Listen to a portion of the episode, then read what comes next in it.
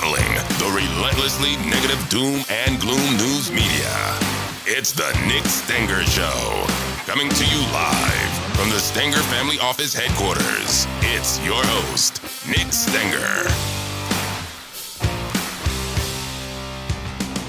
All right, ladies and gentlemen, welcome back to the Nick Stenger Show. My name is Nick Stenger. We are the Stenger Family Office for the past forty-two long years. It has been our mission to deliver both clarity and confidence to help secure your financial future. Welcome back. It's episode one hundred fifteen, Middle America Loses Again. I am so glad you have joined us to get the clarity and confidence, the good news, the reasons why you ought to stay on your plan. If you like the podcast, if you enjoy listening to us each and every week, I would ask you, if you don't mind, going on Spotify, going on Apple, leaving us a five-star review, giving us a follow. It really helps getting the pod- podcast out to more and more people. So I would so appreciate if you could do that. Spotify, Apple, wherever you find us, five-star review or a follow. We so appreciate that. Now, you know that we are typically very optimistic on these shows. If you've been with us since the beginning, remember one hundred fifteen episodes, you know that we are typically very optimistic, telling you to stay on your course, uh, staying on your plan, and don't get off the course that we have charted out for you. None of that has changed with today's content, although some of the stuff we're going to talk about will sound a little bit doom and gloom, a little bit bearish. I do think in the short term, there could be some pain ahead in the stock market. M two money supply, the number of dollars floating around in the economy are, are, are is, is plummeting. And this is not a fantastic thing for the, the economy. It's not a great thing for the stock market in the short term. I think long term, we will be just fine, but we could have some short term pain ahead. And and what I want to highlight today is who feels a lot of the short-term pain because the federal government has risen in size and scope, because it has gotten so big all these years. Now thirty percent of G D P, that's how big government is as a portion of our annual income, basically, as a country. The middle class, even the low class, the middle class, the upper middle class get hit the worst. That is the saddest part of inflation. It is a hidden tax on the middle class. Don't ever forget that. And so remember, politicians, when they want to do spending, they want to they want to come up with new ideas and new new uh, programs and all this different stuff. They are only subject to basically two ways that they can do that. Number one is they can Uh, tax you more, and they typically don't like to do that. That's not a very popular strategy politically. So instead, they usually go with this ridiculous idea, the second option, called modern monetary theory. Modern monetary theory is a terrible idea. It's this idea that instead of taxing people more, instead of raising savings bonds and all the rest of it, like they we used to do back in the pre-Federal Reserve days, all we have to do is just print the money. That's the idea of modern monetary theory. It's been tried. It's not modern. It's not even new at all. In fact, they've tried this in every socialist regime, every communist regime. My grandma can attest to this, who escaped the Nazis from Hungary when she was a small girl and came over to the United States through Ellis Island. One of the things that they that, that, that she uh, one of the stories that she told myself and my cousins and the rest of our family all the time was that she literally saw kids playing in the streets with money, stacks of money that was worthless. That's socialism. You just print money into oblivion to pay for the stupid stuff that your politicians come up with. That is just an absolute nightmare. And so this is not a matter of left. It's not a matter of right. It's not Democrat. It's not Republican. This is just a pro-human, pro-democracy, pro-individual message that I want to give today, that you have to be so careful. You cannot print money into oblivion. You are going to stamp out the face of all the political parties. And, and so if you're a Republican, you should be so careful with this. If you're a Democrat, you should be very careful. And, and libertarians and, and all spectrums of the political world, you need to be so careful before you Uh, just let the government get bigger and bigger in scope and size. Remember, the way that the government operates, they come in, they create a problem, they make a mess, and then they offer to fix it and come up with a government solution to the mess that they created. This is the issue, the fact that the government today is thirty percent of G D P, of gross domestic product. It's bigger and badder than ever before. This is a huge problem, whether you are on, again, the left, the right, don't hear me wrong, I'm not just blaming one side, I'm blaming both.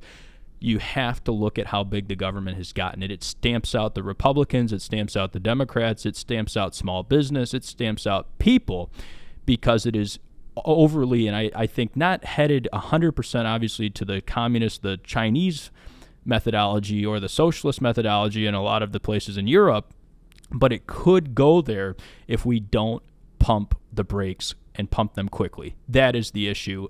Big government is bad for all sides, all spectrums of the political world. It crushes human liberty, ingenuity, and with it, entrepreneurship. When you crush human liberty, when you crush ingenuity, you crush entrepreneurs and innovation, what ultimately happens is you make life worse for the middle class and the lower class that benefits so much from innovation, from better outcomes, from the wealth basically explosion that's happened across the globe. And and I know this whole idea, this whole line from one of the sides of the political aisle that says the wealth gap is bigger than it's ever been and we need to solve it, and the rich are getting richer and the poor are getting poorer, which I just do not agree with. If you have eyes to see the data of really what's going on behind the scenes, yes, the rich have gotten richer, but over two hundred years of global history now, you cannot deny the fact that the poor have gotten extraordinarily rich. Richer too.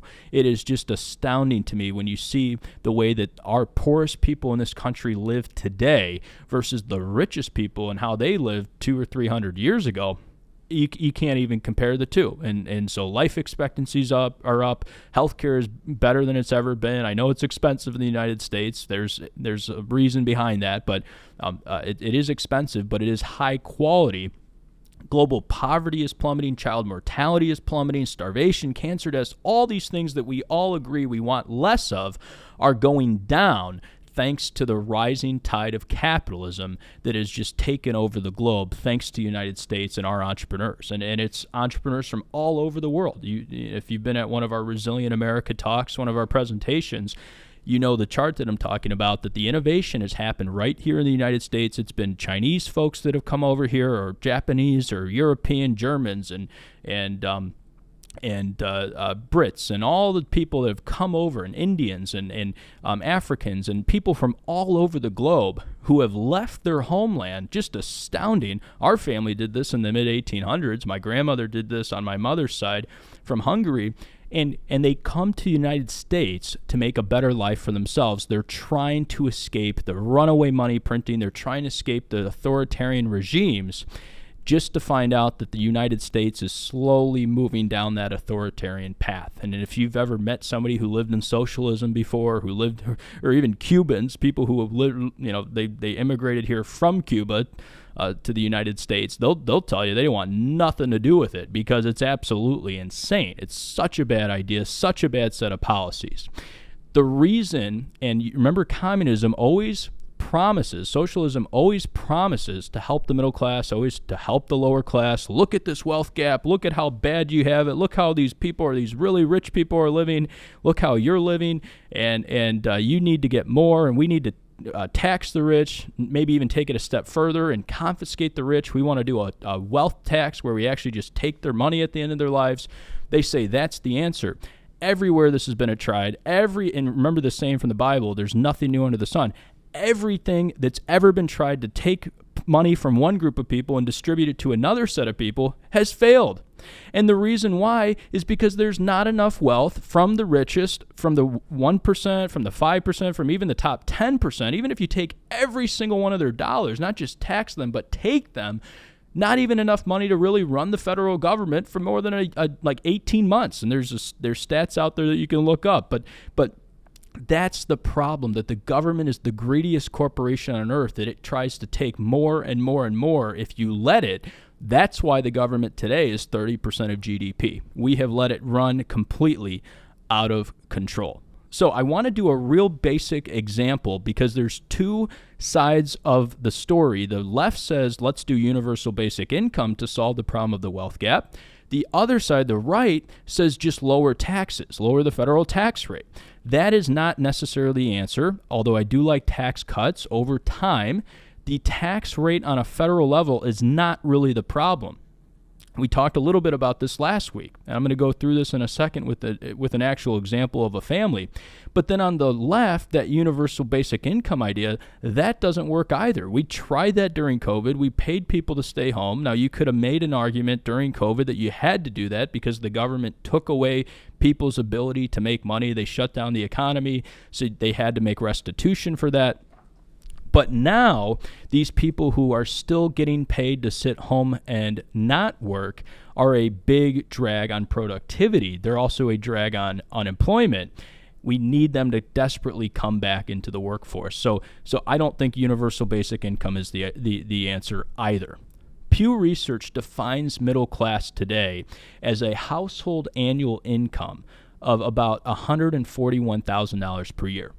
Social Security and Medicare tax, remember, is seven point six five percent. That's just what the family pays, not to mention the other seven point six five percent that the company pays on the employee's behalf. That comes out to just under eleven thousand dollars a year. Now, if you're in Illinois like we are, your state income tax is roughly five percent.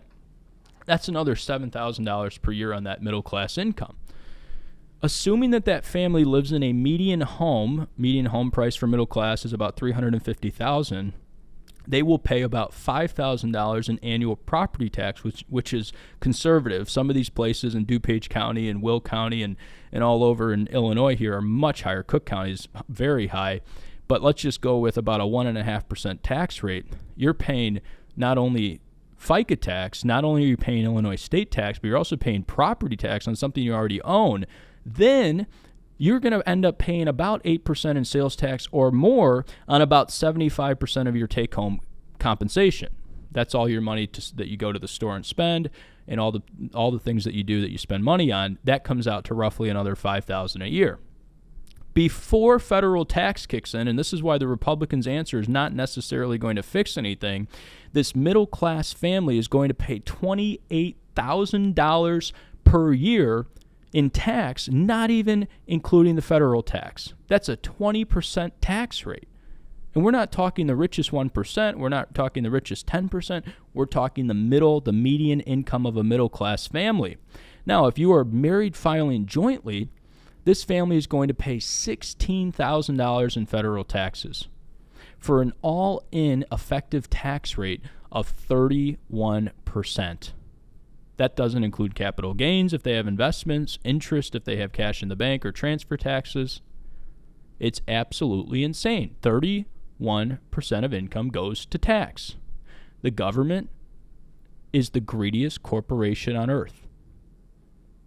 If you are a top five percent family, and let's assume now you're in the top five percent where you have a house inco- household income of three hundred forty-three thousand dollars, not only are you going to pay all of those same taxes that the middle-class family pays, which is about sixteen percent in effective non-federal income tax, but you're also going to pay roughly a federal income tax of about eighteen percent.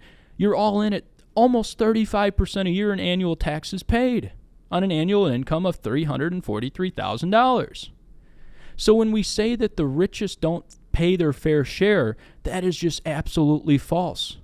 And we're not talking the richest of the richest of the richest. We're talking about just regular people in the middle, which we have lots of clients at that three hundred forty-three thousand dollars level. We have lots of clients at the one hundred forty-one thousand dollars level. And you can ask them, hey, hey, do you feel rich? Do you feel like you're in the top five percent? And I can almost assure you none of them will say yes, because government takes over a third of their annual income. You cannot just solve these problems. You cannot fix the debt issue. You cannot fix the deficit problem by just lowering the federal income tax. It may help in the short term, but it does not so- solve the long-term problem that government is too stinking big. Spending is too much. We have to cut spending. That's the only way that we're going to get around the problems the government has created. And I'm not just saying it's the Democrats spending too much. Again, it's also the Republicans. We spend too much on both sides of the political aisle. Now, the left says that we should do U B I, which is universal basic income. That doesn't solve anything, because what you do is you incentivize people to produce less. We tried this from nineteen sixty-eight to nineteen eighty. We experimented with a negative income tax. That's where you pay lower income households to basically earn less, Turns out if you do that and you create this backwards incentive system, people will produce less. You need to have an incentive system that's structured to make people want to innovate. And, and, and if you don't believe me, you think, oh, Nick, well, all, all major billionaires are inherited money and there's no way that they're all innovators. Well, that's false. sixty-five percent now of the billionaire Forbes billionaire list, sixty-five percent are self-made, meaning they did not inherit money. The U, the U S, our country, happens to be home to more billionaires to, than any other country on earth.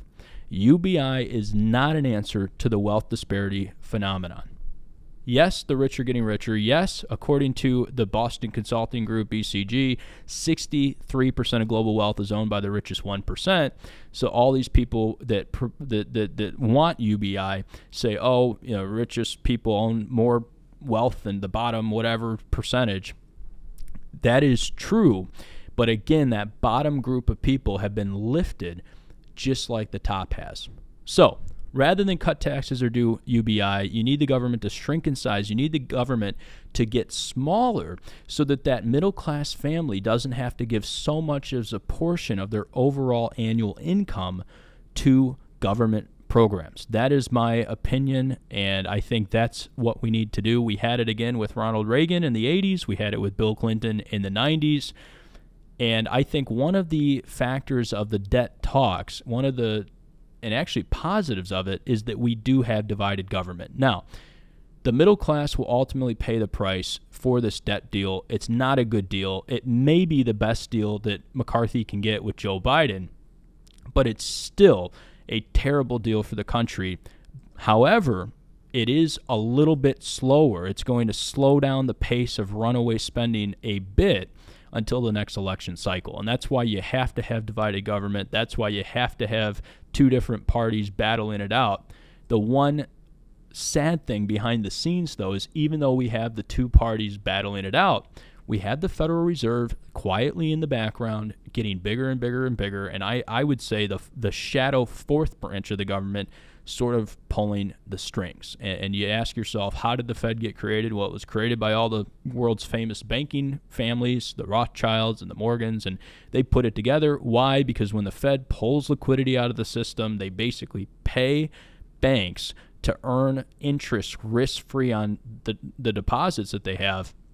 This is a big problem. This is why banks, big government, big banks, big business all go hand in hand. And the more and more that we move towards the big, big, big, the authoritarian, we crush and stamp out the small business, the individual. That is not a good thing for innovation. Our entire portfolio is built on the idea of entrepreneurs innovating new solutions. So here's the bright spot, the bright spot in all of this. And I know we've talked kind of doom and gloom for the first half of the show, but I would say the bright spot in all of this is entrepreneurs just won't quit. You cannot snuff out innovation. You cannot completely get rid of entrepreneurship because it goes against, it defies human nature. We are wired for freedom. We are wired for creativity. We were made, and in my opinion, made by God. Uh, I think God gives us the ideas to innovate, to come up with new solutions. And that is the beauty of how we are wired. We are made to innovate. And so we are going to see a wealth explosion, I think, continue. While in the short term, we may have some bumpiness ahead. We may have some choppiness to go through the next couple months and years. I think long run, that long-term entrepreneurial growth explosion that we have had in the world, in this country, will continue over time. So don't lose your faith. Don't lose your hope. I think one of the big things you're going to want to do is rebalance here. We are certainly helping our clients rebalance. And you're going to want to make sure you're in the right sectors, the right countries, the right places, that if you own fixed income, that your duration is not overly long. I still think it's too early to add duration. The insanity at the Fed is the fact that one of these Fed chairs came out the other day and said interest rate hikes should continue, which makes me a little bit nervous about owning long-term bonds. I, I think it's still too early. We can still get a good return on a short-term bond and not have to take on that long-term risk. I think the other thing that's gone a little bit too far too fast this year is the fact that we've had a uh, just a tech boom. We have had tech companies run up to massive, massive P E ratios with the hopes that artificial intelligence is going to completely change the game. That may be true in the long run, but I think in the short term, a lot of these tech companies have become overvalued. So just be a little bit careful there. Yes, we're in big tech. Yes, we're in the best names. We are looking at balance sheets particularly because we want to make sure that companies have enough cash to get through a storm, that their financing costs are not going to be too much of net income. I think that's another problem that we're going to see with small cap companies. I've said this for a while, is if you look at the, the financing costs for small business, and especially for that S and P six hundred, which is the smaller companies in the market, they are starting to see their borrowing costs rise pretty substantially, which does concern me with small cap stocks. We have gotten people out of these. We have had our clients out for, I think, three or four years now, and uh, that has been a huge positive. Although I don't like to, th- th- th- this is true, the fact of the matter is, is that large companies the past five years have outpaced small companies four to one. So that is a reality of a big Fed, of a big government, all the things that we've talked about in this week's show. I'll summarize by saying this: stay the course, stay on your plan. There has never been a better time to invest. There have never been a, a, a, a, a number of companies, I would say dozens of companies, even in our portfolios, that are undervalued. And, and so in every market cycle, you can make money. In every environment, there's profit to be made. And, and companies that you want to own that are undervalued, that's what you want to look for. So so be careful with just the set it, forget it. You see this a lot in these target date funds out there and the four oh one Ks. Be careful with just these market cap weighted funds where it's just the biggest rise to the top and there's never any rebalancing in there. Um, I, I think what you want to do is just be a little bit more selective in this environment, owning good companies for the long run. And sometimes you'll take some profits. That's the rebalancing profit pr- process. Then you'll take those profits and you'll reinvest them in the companies that haven't done as well. Over time, that will do very well. And it doesn't guarantee that you're never going to have problems. It doesn't guarantee any insurance against volatility or anything like that. But over the long run, stocks, remember, have been the only asset class that can beat inflation consistently over time. You can't beat inflation long run with cash. You cannot do it with gold. You cannot do it even with real estate. You can't do it with any other asset class on earth except for equities. Why? Because equities respond in real time to all the bad stuff, all the bad news, everything going on by innovating. That's it. And and so all these companies were, were in high season of uh, annual meetings and, and uh, companies' earnings reports and the, all the proxy voting that's been going on. And because of that, we're getting an inside view. We're getting to listen to so many of these corporations put out their projections. And these management teams are just absolutely brilliant. And and so our job as your advisors is to get you into what we feel are the best companies run by the best management teams. And yeah, they're going to go through some ups and downs and hit some speed bumps along the way. But these management teams over time are not just sitting on their hands. They're they're not coming in on Monday morning just worried about the debt ceiling talks. That, that's not their main focus. Their main focus is to deliver increased value to their customers. And over time, they will, by doing that, deliver increased value to shareholders. That's it. That's the entire equation. That's how the markets worked for one hundred years, two hundred years. Don't buy into this narrative, this media lie that this time is different. That's what they want you to believe. And I was listening to a great podcast the other week, how when you're bearish, It, it makes you sound smarter, and, and so a lot of the people on T V that you say, see that say everything's coming to an end and doom and gloom and this is why you need to get a bunker and fill it with canned food, sometimes those those people sound more intelligent. And then the, the people that are optimists like us, the people who are bullish, uh, sound kind of naive because we say, well, things are going to be okay.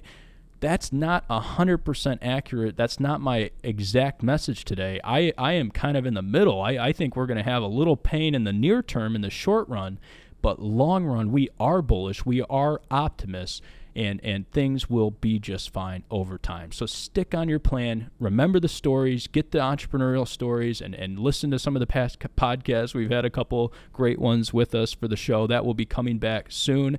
But uh, there, there is so much good stuff going on behind the scenes, so many reasons to stay on your plan. But in the short term, just brace yourself. We could have a little volatility. We could test some lows this summer. We could have a little chop over the next couple months. Don't let that throw you overboard. And get to us, get your plan updated. If you don't have a plan, if you're not working with an advisor, talk to somebody you trust, talk to us, talk to somebody who can get you on a plan, operate as a fiduciary, and, and uh, get you going on a long-term plan. That's all I've got for you this week. Thanks for being here, episode one hundred fifteen. We will see you next week for episode one hundred sixteen.